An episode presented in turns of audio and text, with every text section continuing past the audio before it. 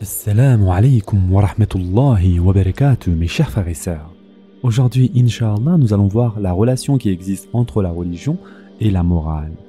Comme vous le savez, mes chers frères et sœurs, la morale est centrale à la religion. L'une ne peut exister sans l'autre. Depuis toujours, la religion et la morale cheminent dans une étroite relation indéfectible car le cœur de la religion est une morale qui recherche la satisfaction du Créateur. Le but de l'islam est de former donc une société et des individus vertueux, et l'islam assure l'élévation morale des personnes en les invitant à suivre un mode de vie moral incarné par le prophète sallallahu alayhi wa envoyé pour parfaire la noblesse de caractère. L'islam traite des valeurs morales dans tous les sujets qui touchent à la vie. Elle recommande toujours une vie vertueuse et donne les outils pour y arriver en réformant les comportements. Celui qui arbore le meilleur comportement est doté de la meilleure morale et par conséquent est le meilleur en termes de foi. Ainsi on peut décrire la religion comme un mode de vie orchestré par un ensemble de valeurs morales adoptées par conviction religieuse. Mes chers frères et sœurs en islam, la foi est-elle une boussole interne qui oriente l'homme dans sa relation avec son Créateur? Quant à la religion, elle lui enseigne ses devoirs envers sa propre personne, envers les gens et les autres créatures, elle lui enseigne les idéaux à suivre, le comportement à adopter et le caractère à développer. Et la principale source des règles morales religieuses qui régissent les relations humaines sont les commandements divins. Le croyant sait que les suivre lui vaudra une rétribution, tandis que les piétiner sera-t-elle un péché. D'un point de vue religieux, la vertu ne peut s'acquérir qu'en étant fidèle aux principes religieux, de même qu'un homme heureux est un homme doté de la noblesse de caractère. Concevoir la vie à la lumière des préceptes religieux permet donc de découvrir un monde plus riche et plus vaste, comme l'existence d'un autre monde en lien avec notre vie, ce qui apporte une dimension différente à la morale.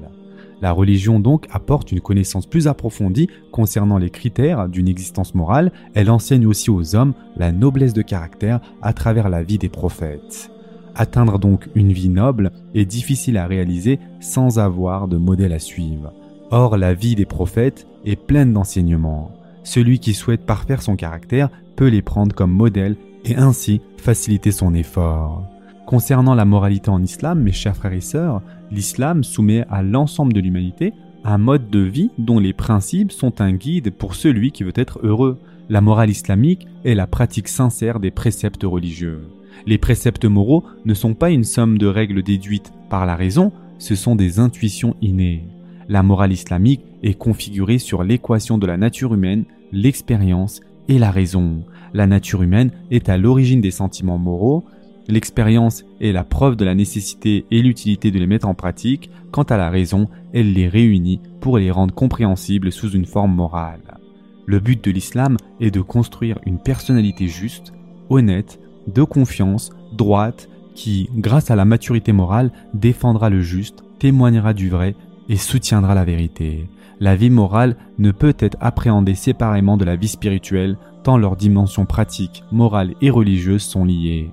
Et en effet, Allah dit dans le Coran La bonté pieuse ne consiste pas à tourner vos visages vers le levant ou le couchant, mais la bonté pieuse est de croire en Allah, au jour dernier, aux anges, aux livres et aux prophètes, de donner de son bien quelque amour qu'on en ait aux proches, aux orphelins, aux nécessiteux, aux voyageurs indigents et à ceux qui demandent l'aide et pour délier les joues, d'accomplir la salat et d'acquitter la zekat et ceux qui remplissent leur engagement lorsqu'ils se sont engagés, ceux qui sont endurants dans la misère, la maladie et quand les combats font rage, les voilà les véridiques et les voilà les vrais pieux. Surat al-Baqarah, verset 177.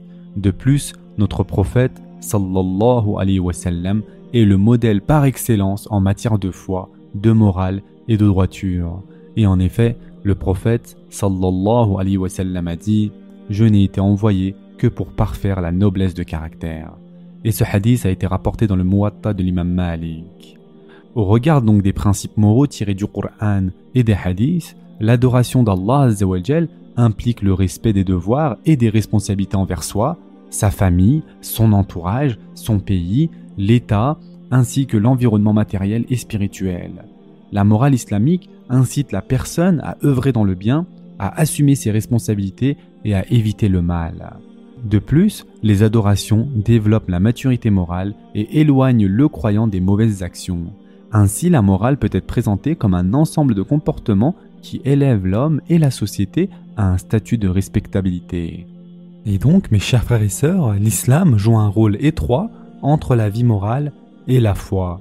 En effet, la justice et la droiture ne peuvent se manifester que chez les personnes qui sont véridiques dans leurs paroles et leurs comportements.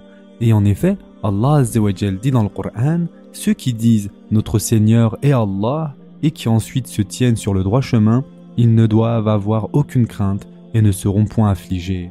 Surat al-Ahqaf, verset 13. Ou encore, ceux qui disent Notre Seigneur est Allah et qui se tiennent dans le droit chemin, les anges descendent sur eux. N'ayez pas peur et ne soyez pas affligés, mais ayez la bonne nouvelle du paradis qui vous a été promis. Surat Fussilet, verset 30. L'islam donc définit l'union de la foi et de la morale comme la direction à suivre et considère la foi comme l'esprit du comportement humain.